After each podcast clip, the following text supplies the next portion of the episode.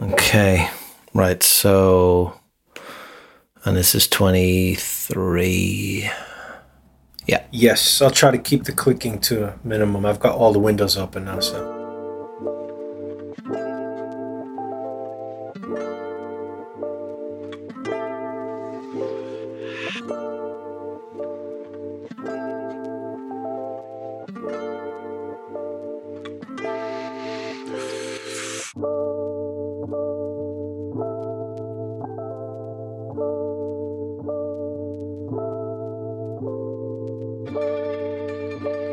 Okay, welcome everyone. This is episode twenty-three of Tokyo Jazz Joints. Thanks for joining us. This is actually the first of a three-parter, which we're going to entitle Heading North to Meet the Dawn. And we'll explain a little bit more. Probably those of you who are familiar with Jazz Joints and the project will have a pretty good idea what we're talking about. But uh, as you know, we were based in Tokyo. Uh, and this time we're heading directly north to take in um, about eight places, I think, uh, before we get to part three of this series. James, uh, how the hell are you? Uh, feeling pretty good, man. And we've uh, had a really bad bout of hot weather here, so I'm um, looking forward to a cold beverage. Um, as I think I mentioned to you offline, I, I did a very rare session of home D I Y today, which um, after two hours completely reaffirmed that I'm not suited to such activity. But uh, talking about jazz joints is much more up my alley. I've got plenty of beverages ready for our exciting trip up north. How are things in Ireland, though? Well, uh, I've been banished to the kitchen today. Uh, Sarah's on a job, so she's working nights out filming in the forest at three in the morning, and uh, she's currently sleeping, so... If I'm talking a little quieter today, uh, and you hear uh, at various points the dog coming in and out uh, and the hum of the fridge, that's because um, I've not got my usual recording spot up in the bedroom with the door nailed shut. But uh, hopefully that won't affect uh, anyone listening too badly. I've actually got some news, James, in, a, in another... Um, in our tradition of breaking exclusives on the podcast. Um, had an interesting week, sent out a few emails in a fit of pique there uh, a couple of days ago, and I'm excited to tell you that uh, we've got an interview scheduled with Black Forest. Black Forest is the Jazz Kisa in Buenos Aires, run by Yali and someone called Marcella, with whom I haven't had any contact yet, but next couple of weeks we're going to get together, match up the time zones, and we're going to do an interview with them as well. Wow, that is just wonderful news to hear, and fantastic. So now we've we've got Asia, Europe, North America, South America. Um, I mean, what's going to be next? Antarctica? Is there a jazz cafe down there that we can well, contact? I mean, I mean, never say never. So listen, this week we're going to kick off with a place called Mingus, um, which I think you haven't been to. And th- again, Mingus is one of those names that, that comes up uh, a few times uh, inevitably. And I know that we did go together to Mingus Coffee up in Sapporo, which we'll talk about certainly uh, in a later episode. But this one's actually in Fukushima. And if you're not familiar, again, with Japanese geography, you may have come across Fukushima for um, less than salubrious reasons, I suppose. It was the center of uh, potential nuclear uh, risk after the tsunami in two thousand eleven. There was a power station there. It was destroyed quite badly.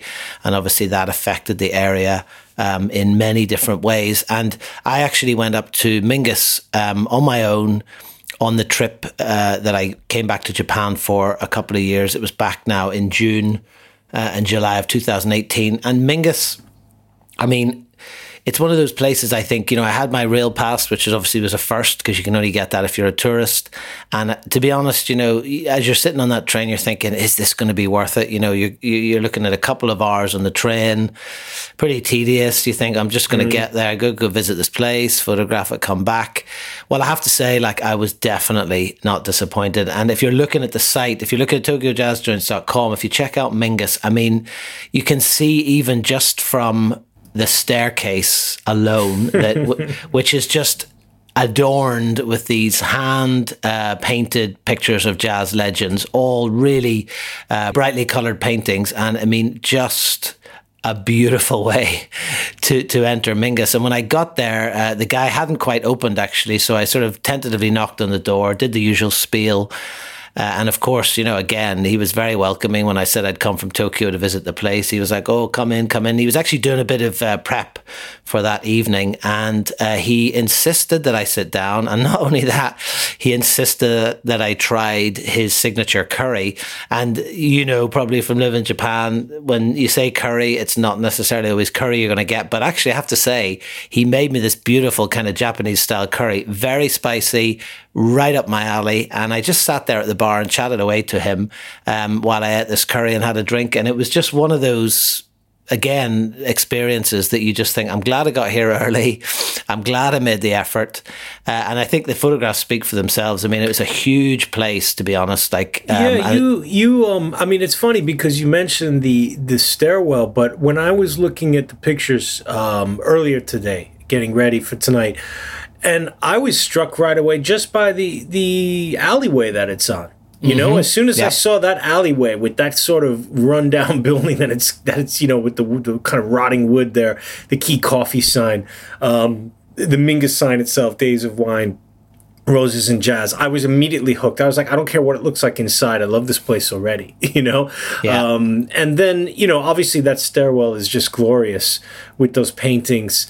Um, and then he's got the, the bass, you know, the bass there in the stairwell with, yeah. with the Jazz Open Mingus sign. So so before you even get into that big room, you're already kind of knocked out just, just looking at that decor. And um, it seems a lot more spacious than the average Tokyo joints we go to. I mean, obviously Fukushima is going to have much more room. The buildings will be a bit bigger, I would think, uh, the spaces. Um, but did you get the feeling talking to him, you know, um, was it a place that would be packed on a Friday night? Were, you know, did, was it just only regulars? Was he really shocked that you walked in?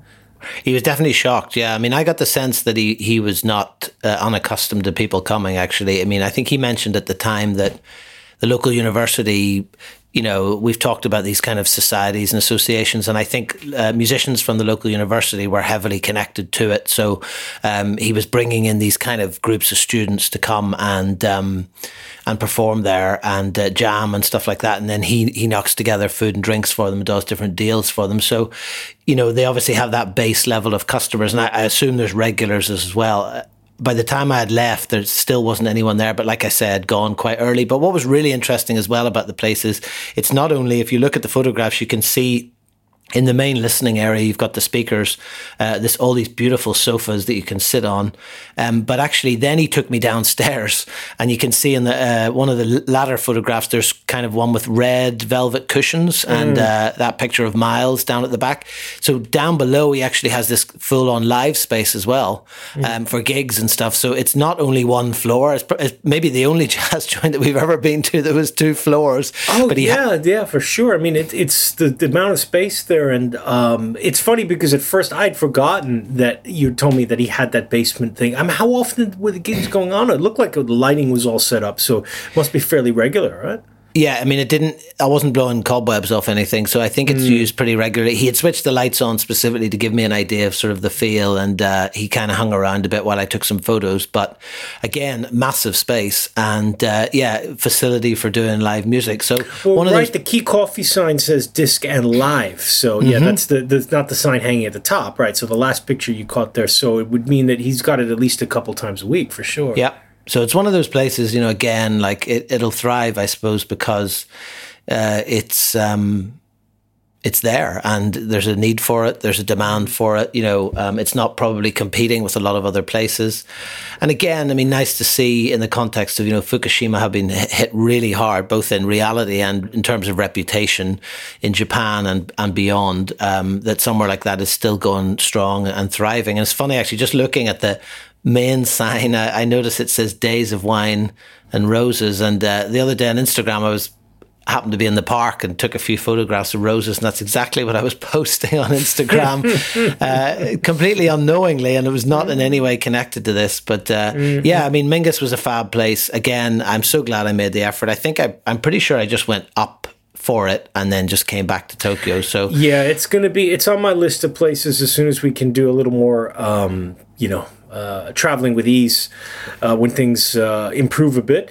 Uh, I, I got it on my list, number two to go. I mean, the murals alone. Look, look at the look at the Joe Zawinul on the steps there. I know. Look at the All That Jazz with Mingus, and I mean, he's obviously he didn't just pick that name by random. Look at the amount of material in the photos that says Mingus's name, including the albums. You know, uh, I know. So I would love to go up and have a chat with with him. Um, I forget how it was it uh, we heard about Mingus. It must have been our friend Jazz Kisa J P, I think. I think it was on the map, yeah, and I think mm. it stood out because it was the only one in Fukushima, or certainly exactly, the which one is unusual note. Too, because Fukushima City is uh, not particularly small, and usually most of those cities would have two or three, maybe even four or five spots. But I th- yeah. think that's the only one there. Yeah, I, I don't remember even having anywhere else on the list to go check out. Um, so yeah, I mean, great way to start um, that day, and a great way to start um, the podcast today. So that was a place I went on my own, obviously, and hopefully you'll make it up to it. Uh, we're going to move on to uh, a few places then that we went together. And, and the first of, of those is Count in Sendai. And I know certainly, again, if you're familiar with the project at all, you'll probably have come across Count. If you've been to any in Japan, it's more than likely you may have been to Count. And certainly Mike, uh, Mike Peden of B B E and J-Jazz fame, uh, who was on the podcast a couple of weeks ago with Tony, uh, he had mentioned it as one of his standout places that he went to. Uh, it's safe to say that we weren't disappointed, were we? No, not at all. And Count is one of the, I would say, half dozen places that everyone who um, fancies himself a jazz kisaten explorer like us, that rare breed of dork, uh, has mentioned Count. Speak you know, it's one of those places that everybody everybody's mentioned.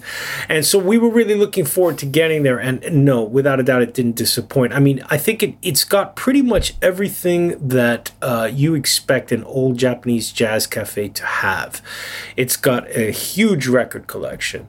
It's got the photos on the wall, the amazing audio system. I don't know if you remember how loud it really was in there, because we went in, I think it was about already six p.m. That's sort of weird in between time when mm. the cof- the customers drinking coffee are going out and the people who are starting to drink booze are coming in. Um, but it was very difficult to have a conversation in there. I mean, he was kicking the music really, really loud. Uh, very, very dark. And man, was that guy Mister Cool or what? I think we did mention him when we talked with we uh, did, yeah. Mike a couple weeks ago, but you just have a little kind glimpse of him in the photo that you have of me and that couple at the bar. But I think he um, he's the kind of owner who would just sit at that stool for eight straight, ten straight hours, not really saying much and just putting on record after record and smoking two packs of cigarettes.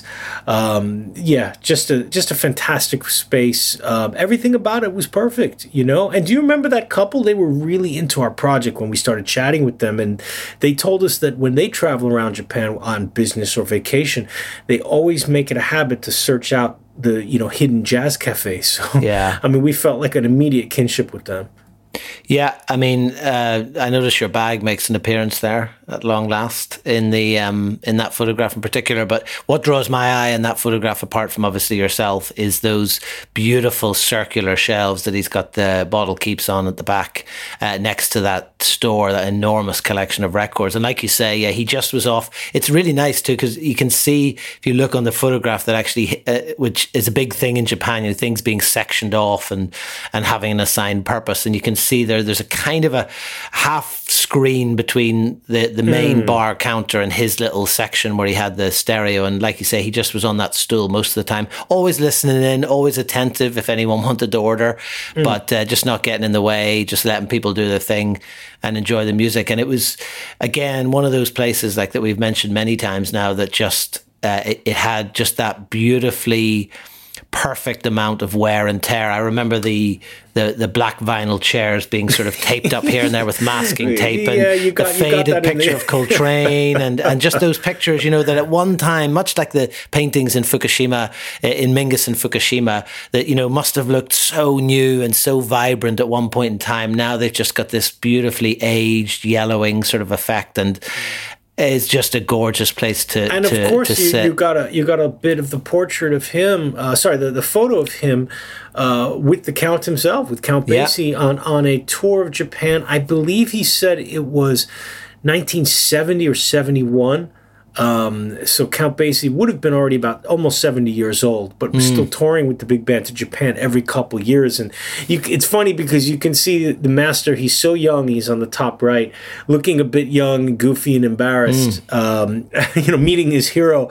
And then forty, forty-five years later, uh, we walk in and take a picture of it. I mean, it's just perfect. It captures everything that's so wonderful about these cafes, you know? And, uh, you know, that's strange because you mentioned how it's kind of, um, it's got a mixture of the very lived-in feel with the seats and the old pictures, and yet the bar was immaculate, you know? And that's not always the case in a lot of the jazz kif, uh, kisuten that we go to. He kept everything really spick and span there. Um, you didn't see a lot of the old dusty bottle keep bottles that we've mentioned in other places, you know, like Corner Pocket or Samurai. Um, so I think he was functioning very much as a cafe and uh, a nighttime bar because he opened up pretty late. Um, but really just a wonderful spot. And Sendai is, is a town that I, I don't think gets enough credit um, for people who are visiting Japan as tourists. They tend, most people, as you know, tend to go down south or west, you know, Kyoto, yeah. Hiroshima, whatever. But Sendai is an absolutely lovely city, and it's a game gateway to a lot of interesting things up north, um, not even just jazz related, like we went up there for. Uh, so if you find yourself, if you're listening and you're coming back uh, or coming for the first time to Japan, um, definitely take a trip up. It's not very far on the Shinkansen, and you can experience a very, very different part of Japan that most tourists don't get to.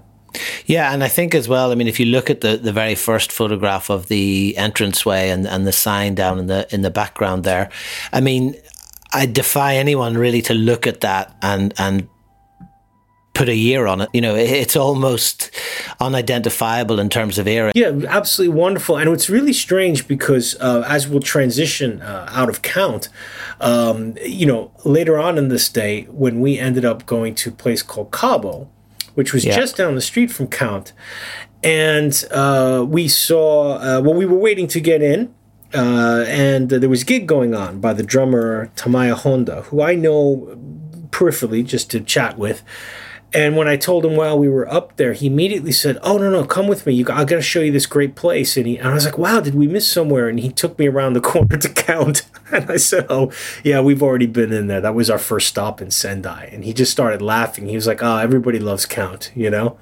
We never got um, we never got to the bottom, or certainly we never asked who the other person in that photograph is. But again, I'm probably uh, it's probably fair to say that that photograph was more likely taken up in and around that Sendai area, which again we'll focus on a little bit later in this episode. And there's an element perhaps of a picture of Count there as being foreshadowing for the third episode in this series, but certainly mm. it just testament to how far and wide a lot of these American musicians traveled in Japan. You know, that wasn't a case of flying in and out of Tokyo.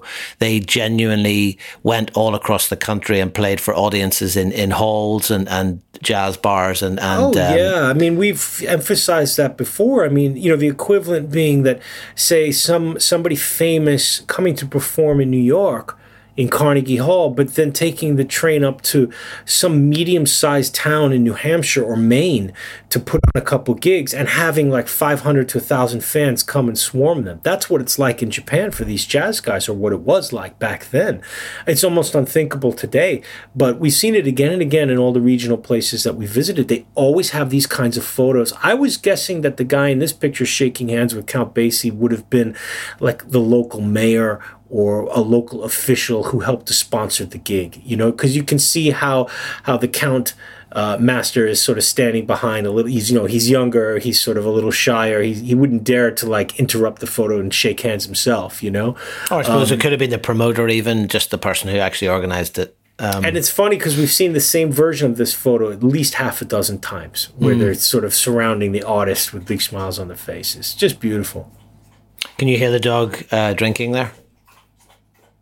I can, yes. Okay. What is the dog's what? name, by the way? I've never heard. They Penny. Just call him the dog. He must have a name. Penny. Penny. Oh, it's a she. Penny Lane, yeah. Oh, got it. Um, I'll just wait till she's done. It's usually quite long, too. Quite a thirsty dog. Yeah, so that was Count. Um, definitely worth visiting. And, of course, as you mentioned, Sendai, uh, probably vastly underrepresented in terms of uh, tourist visitors and so on. And it's only about an hour, I think, now in the Shinkansen from Tokyo, so definitely worth a visit. So on that same evening, James, and uh, this is a place that we have actually referenced previously on one of our Milestones episodes. I think it was the hundredth place, wasn't it, that we went to, uh, was, was Kelly. Mm.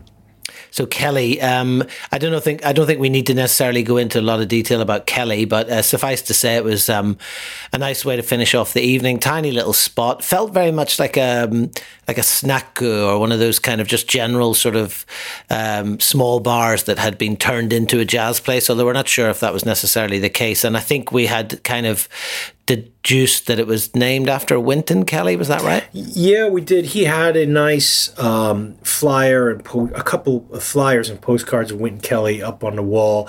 Um, yeah, we covered, if you want to hear in detail about Kelly, you can go back to episode number three, Major Milestones. It was the hundredth place we visited.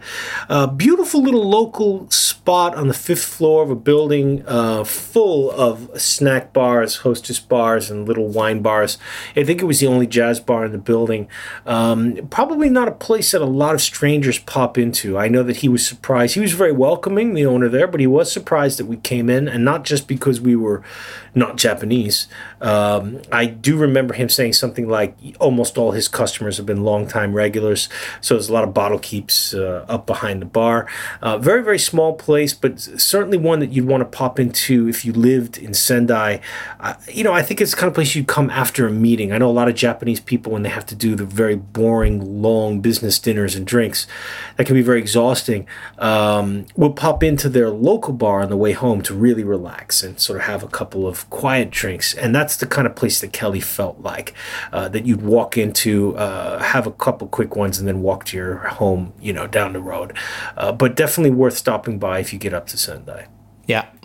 Okay, so yeah, if you want to if you want to hear more about Kelly, uh, go back to episode three. Uh, alternatively, you can have a look on the website under the Joints. It's in the Regions tab, uh, K for Kelly, and uh, you can see the photographs there that we took on that momentous evening when we hit our hundredth place, so a number that we previously could not have imagined when we began the project.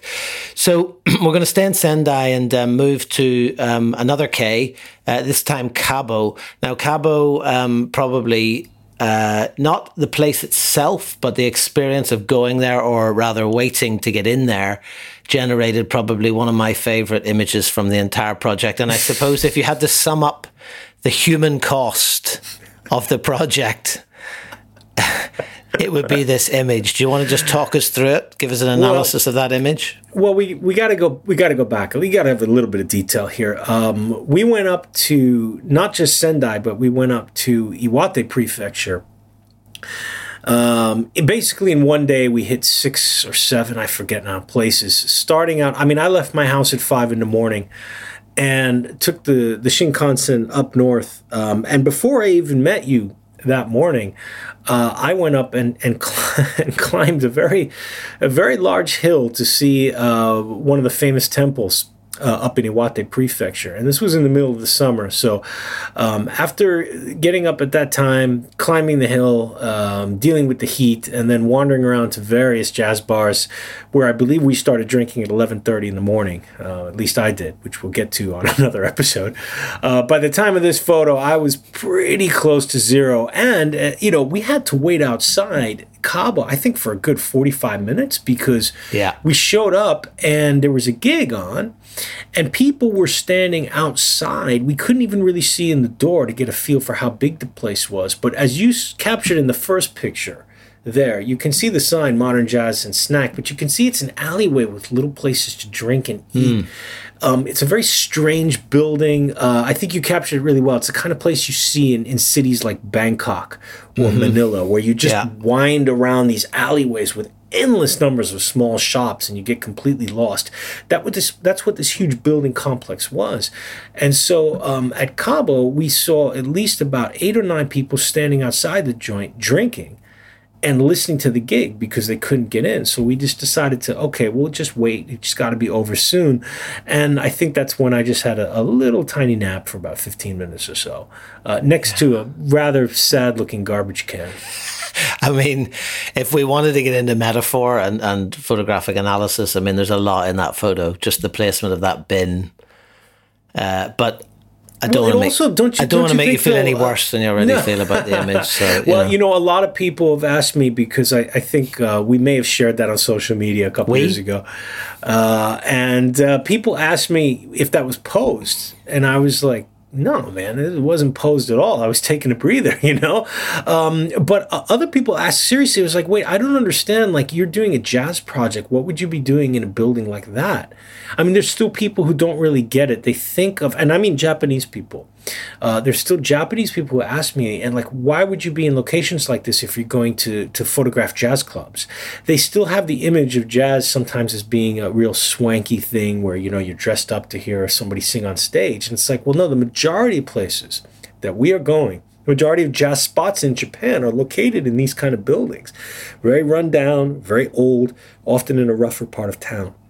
And so this, this, you know, kind of uh, sad-looking stairwell with the garbage uh, nook in it, I think perfectly captures at least seventy-five to eighty percent of the spots that we visited around the country. Definitely, yeah. Yeah, it's interesting that someone would ask about the photograph being posed because, as I've mentioned previously on some of the other episodes, what I try to do uh, pretty much all the time, really, is to photograph what I find in these places. You know, we don't want to dress them up in any particular way. We certainly don't want to stage anything. Um, and it's in complete fitting, I think, with the rest of the project, that uh, what I also found on that staircase that evening, uh, in between some sort of uh, electrical box and a bin, was you asleep.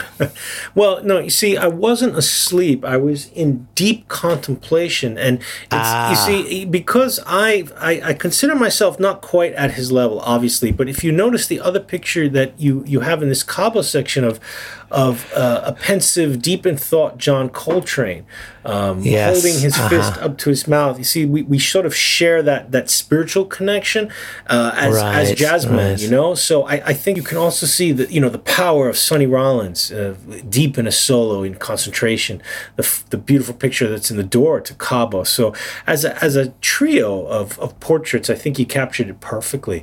Um, I mean, if our listenership takes a sudden dive after you comparing yourself to John Coltrane, I will hold you entirely responsible. It will not be because of my photograph, I'll tell you that right now. What's interesting about the photographs, though, as well, I think as a set, uh, it's probably not escaped your notice if you're looking at Tokyo Jazz Joints dot com at the moment, that they are predominantly of the exterior. And there was kind of a reason for that, because we got there at the end of a very long day, as you've mentioned, James. Um, we were pretty tired. Um, I still had the energy to photograph, uh, unlike some people. But I think, you know, it, we we sort of got there, sat outside, and, and at one point probably toyed with just not going because it, I think we were so exhausted. Um, when we finally got in, it was a bit disappointing in terms of the interior. There wasn't really a lot to photograph. Um, a few chairs. Uh, maybe one picture on the wall, and then I think the rest of it was really just a painted room. Well, what um, was interesting is that, yeah, it's very, very small, uh, but they had the layout because, uh, as I mentioned earlier, they had a live gig that night of uh, Honda-san's trio. And so after the gig end, uh, ended, almost all the people quickly left, and the band and some of their friends started to have dinner. And so, but they said we could stay because, you know, I, I knew Honda-san just to say hello, and we had a drink. Um, I don't know if you remember this, but we sat at the very, very tiny triangular-shaped bar in the corner. As you mentioned, I mean, we were pretty beat by that point. Um, I do remember the uh, female manager of Cabo giving me an extremely fishy-eyed look when I said, oh, uh, could I get a ginger ale and vodka, please? I mean, I didn't think of ginger ale and vodka was that strange of a drink, to be honest. That's but, um, right. That's what it she, was. I remember now. She gave now. me a real side eye, man. I remember that. And I was kind of really offended. I was like, gee, you know, come on, man. It's a refreshing yeah. drink. It's summertime, you know? Yeah. I, I just remember sitting at that bar thinking, I'm done today. I mean, it, it, it was a it was a long old day. So, well, it was um, it was late by then, too. It was It was almost eleven. Um, you know, we mentioned we've been up since super early to go up north. Uh, we moved around to so many different spots, and it was hot. So, and obviously we drank a lot. So, I mean, it was it was a long day. But, but Cabo, a very interesting, tiny little place. I, I am intrigued the fact that they're open every day for lunch, even though it can only fit about ten people. Um, and as you got in the the picture of the alleyway there, you could see there's a bunch of other places to eat and drink. So, I think it's the kind of building where no matter what time of day you go there, some of these places places are going to be open. Yeah. And Cabo will be open for coffee, lunch, or like the live gig at nighttime. Yeah. I mean, again, as I've said many times, you know, al- always worth visiting um, the place, however you find it, uh, and whether or not it ranks in the top twenty or thirty, uh, they're all an experience. And definitely, if you are up in Sendai, worth swinging around for a nightcap. Um, so just to finish up uh, this first episode of the three, uh, when we're up in the northern regions then, James, I'd say probably the way that you talk about it, certainly it feels like it was one of your favorite experiences. And just to set the scene again, um, I think we took a train from somewhere that we were previously to one of those stations. If you've been in Japan, you'll probably recognize it. It feels like the station's been dropped out of space because it's kind of in the middle of nowhere. Mm. There's a huge plaza in front of the station with maybe one or two shops maximum. And I know certainly to get between the station and uh, Ray Brown, which is the last place we're going today, we had to take a taxi on both occasions. And I think when we took the taxi from the station to Ray Brown, the guy was, he, he seemed a little surprised when he stopped at the address that we'd given him. And we said, yeah, this is this. We're, we're just getting out here. Because well, you, you can see you forget, from the... I mean, you forget not just that, but like the guy's face when we got into the cab at this station, because um you know, for people who've not been to Japan, we're we are now way way in the northern part of Honshu yeah. Island. Um this is not a place where a lot of tourists, if any, get to. And so um yeah we had come from Ichinoseki station uh, a couple stops, maybe, and well actually another sixty or seventy kilometers north, um and uh we had just come out of um as we're going to get to on a later episode, one of the most famous places in Japan. So we were coming out feeling really buzzed in more ways than one. And uh, we get out at this station, which is, you know, a brand new Shinkansen exit, but literally in the middle of nowhere. And we jump in the cab and the guy just looks at us, and he, he looks and looks and looks. And when we speak Japanese, he gets a big smile on his face. And I have in my notes, really friendly taxi driver, can't understand his accent. Because um, he had quite a thick local northern Japanese accent, which is a dialect that is a little bit tricky if you're not used to it. I think you do better with that than I do generally on our travels, but I had trouble understanding the dude. Well, it's funny you should mention that, because, I mean, this has never come up before in any of our conversations, but I did wonder. I'm glad that that's the reason, because I do, I do often feel like that I'm often just abandoned to deal with the dialects. And I mean, I don't have any, I, I spend all my time in Tokyo, so I don't speak in any dialect either, but like I do find sometimes I seem to be the one that's responsible for decoding, and you just kind of switch off. So it's good to get confirmation that that's actually what was happening. Wow, Philip, all, it took six months. For, it took six months for me to get your accent, and that's in English. So you can't expect me to get Japanese dialects very easily. I mean, it's pretty damn difficult. But um, touche, touche. But, uh, yeah, so the guy drops us off, um, and and we're in. And and again, northern Japan, um, to be to be fair, there's a lot of beautiful mountainous areas, um, but there are also a lot of very economically depressed, um, gray, very cold, uh, barren locations all around the northern part of the island. And this uh, city of Oshu in Iwate Prefecture certainly was economically depressed. There was not much going on. Strangely enough, though, uh, Ray Brown is located in what was uh, pretty much a, a very brand new house. Um, and it was just like it was in a housing estate. I would describe it uh, in, mm. in the nicest sense of the word. It was just a, a brand new development of houses, uh, and he had basically opened this place on the first floor of his house. I mean, there's no other way to describe it. I mean, from the outside, had you not seen the Ray Brown signs, you would have driven right past it, because you'd have thought, well, obviously that's just a, you know, that's just someone's house. Mm. I mean, it was, it was unbelievable. And I think when we went in as well, it was pretty dark. Like, so it was, it was, you can see from the photograph, it was sunny that day, but when we went in, it was like stepping into another world, because it was pretty dimly lit. Uh, as you can see, all painted in blue inside, mm-hmm. which doesn't necessarily, you know, give an appearance of, of it being a particularly well-lit place. Mm-hmm. And the first thing that we met, of course, as we walked in directly opposite the door, is the photograph that you see of the double bass and this absolutely astonishing picture of the owner on his wedding day, and accompanied by none other than the actual Ray Brown and his wife, who were who were in attendance at the wedding. I mean, uh, do you remember we just did a double take because we yeah. immediately realized what it was? And by this point, we've been to over a hundred places together. We've seen a lot of pictures of, you know, Japanese jazz bar owners with various musicians at gigs, et cetera, et cetera.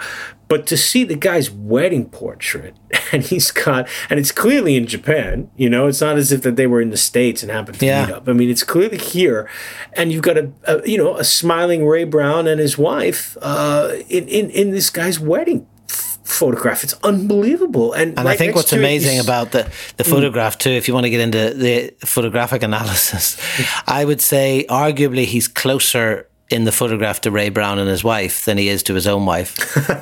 Well, priorities, I mean, man. I mean, come on. You know? He didn't name the cafe after his wife, did he? Good point. Good point. You know? um, the story of this, I suppose, is, if again, if you're looking at the photographs, Tokyo Jazz Joints dot com, if you go to the Ray Brown page, you'll see here um, the owner Uh, as a younger man, dressed in this very snazzy red blazer, and he's picking up Ray Brown from the station when he visited this area of Japan. So, um, and and this gorgeous handmade sign, "Welcome Ray Brown." So again, just a reminder of how uh, many jazz musicians that visited Japan went to the far-flung regions of the country to perform. And obviously, from this particular trip that he was involved in, he struck up this friendship with Ray Brown that then enabled him to eventually, when he got married, invite Ray Brown back to Japan for his wedding. I mean, it's just astonishing. And again, this is not in Tokyo. This is not uh, in a cool or hip neighborhood. This is literally in a suburban housing development in, with, with the greatest of respect,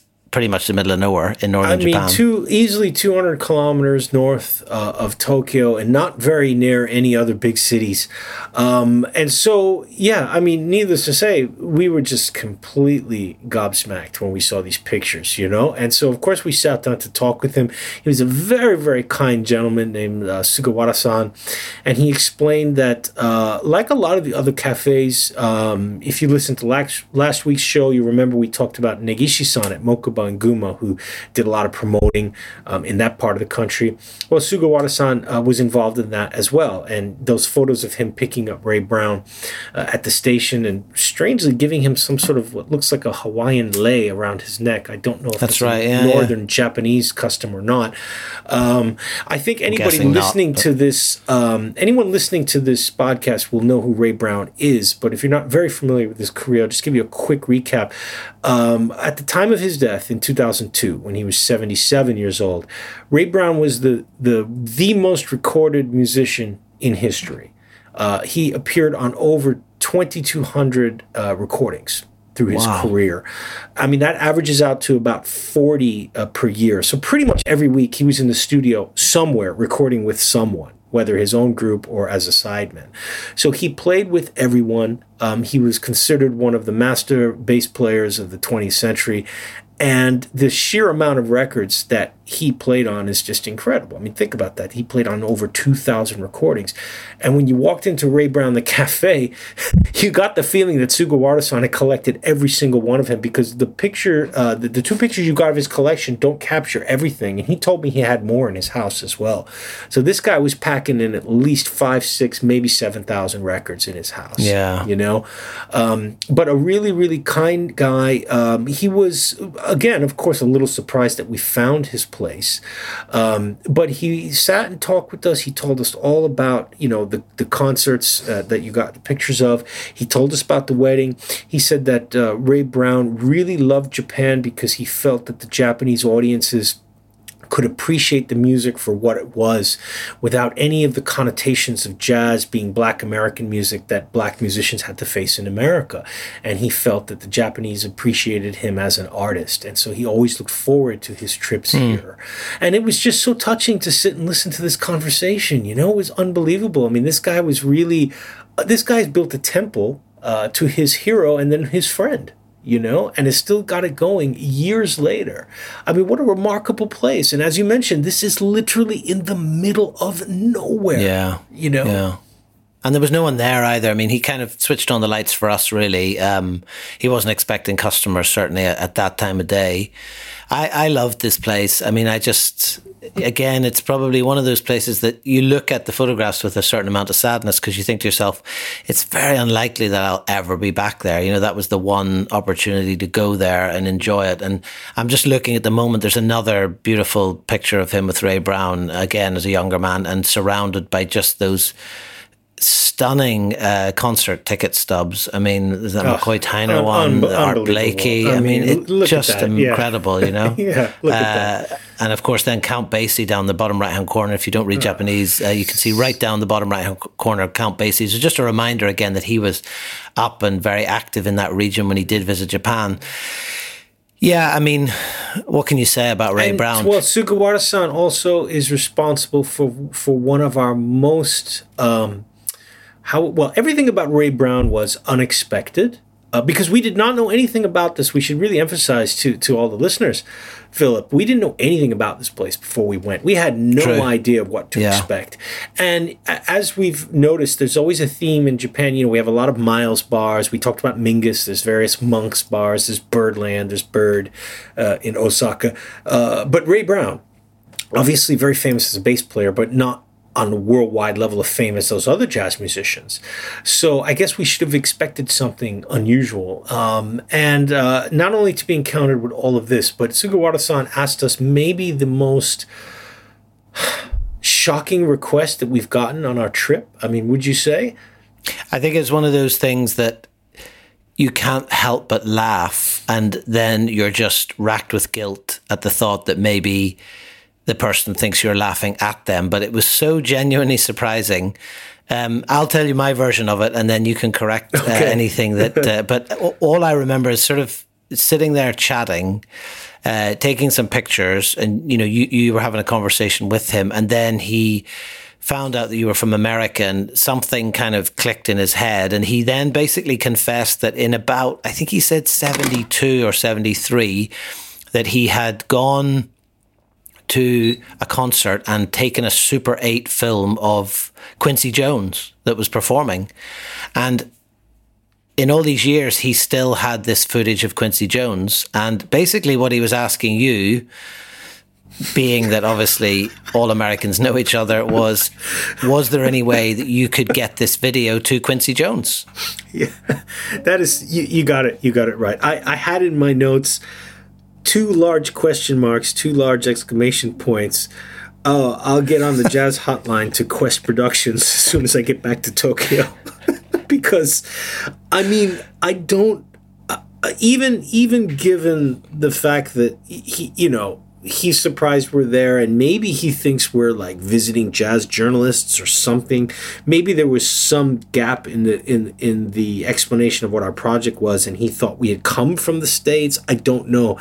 But that request just floored me. I mean, the fact that he would think we could easily get in touch with Quincy Jones, let alone that he's got this, you know, decades-old Super eight footage of it is uh, I mean, it, it might be unreal. Testament to how much these these places have addled our brains, actually, in some ways, because I then did start thinking right now, because I think there's a beautiful uh, there would be a beautiful sort of poetry in actually getting that, and, and the story of of going there and getting that footage to Quincy Jones somehow. I mean, my brother-in-law is a music producer in L A, so my first thought was, okay, maybe he would have someone that would have a connection even with the production company that might be able to get you an mm. email address or something. And, you know, it would make a really interesting documentary in itself of just trying to get that footage. And, and I mean, it was silent footage in the sense that there was no audio recording that mm. accompanied it. It was just the video footage, but I would imagine anyone, whoever you are, would love to see something like that and, and to hear the story behind it. But uh, unfortunately, well, I, we didn't really I get also, any further with I also it. Like the fact that he was so sincere about it, because I think if he had been from a very much younger generation, he would have just somehow got it transferred and put it up online and figured that, look, you know, it's in Japan. You just put it in Japanese on YouTube. Nobody's going to find it in the States. Nobody's going to make a copyright claim or whatever. Mm. Um, and, you know, that probably would have been, that would have been the end of it, you know, but, but being of that generation, and also being someone obviously uh, who respected and loved the music so much. I think it would be completely, you know, out of character for him to to to uh, probably, you know, use it without permission. And he wanted to do the proper thing. Um, exactly. I think he did mention YouTube, didn't he? Because that was our first thought, of course. And mm. then he, he, he sort of said, oh, yeah, some of my friends have told me to do that. But like you say, he was kind of reluctant to do that as uh, in terms of a sort of a copyright or, you know, whose property it was. But I suppose, like, you know, I mean, it, it is his property. I mean, he took this video at the concert and, my God, like it was forty odd years ago. So yeah, and I don't think I don't think Quincy's lawyers are sitting there trying to pull down grainy Super eight footage from YouTube no, that, that somebody so. took from Japan, um, and and probably Sugawara-san could just be like, "Hey, look, I'm buds with Ray Brown, you know," and Quincy would love that. So, uh, but yeah, doors. maybe that's a different uh, a different adventure for another day. If we're still in lockdown in a few months, we could pursue it. Um, now, it's as you mentioned, it is extremely uh, unlikely that anyone listening to this podcast will ever find themselves in Oshu City in Iwate Prefecture, northern Honshu, Japan. But if you are nearby, uh, or if you are riding the bullet train up north somewhere else, um, take the time, take a couple hours, get out at Misusawa Station, grab a taxi, go to Ray Brown, and you will never, ever forget it. Unquestionably a top ten place for me of the, in the whole country. Uh, and I can't wait to get back there. I'm going to have to try to go back at least once. Yeah, I would totally agree with that. Definitely uh, worth going to, and a very, very special place in many different ways. So uh, do it. If you're in Japan, if you're anywhere in that region, definitely get down to Ray Brown. You won't regret it. So, James, we're going to wrap things up today uh, for part one of the three-part series where we're heading north. We're going to stay up in that same region uh, and pick it up next week for episode twenty-four, where we're going to be visiting another few places. Including before... a couple other very unexpected joints. So I'm very Absolutely. excited about that. Yeah. Um, just a shout out to Brian of Grooves Ahead, who um, I know from uh, various events in and around Dublin. He has volunteered to mix down the sound every week. So on a Friday or a Saturday, he gets a wee transfer from me full of files. He does not, it unquestioningly. Not very wee this week, is it? No, he does it unquestioningly. He uh, he does it voluntarily. Uh, he's a big fan of Japan. He's a fan of jazz joints, uh, and he's a bit of a star all around. And he's rescued some of our um, audio misadventures as we've sort of learned the ropes of recording this podcast in two different countries. So big shout out to Brian, and many thanks for all your help each week. James, um, until next week, uh, you look after yourself. Take it easy, and we'll talk next week, yeah? You too. Be safe, buddy. All right. Cheers. Ciao.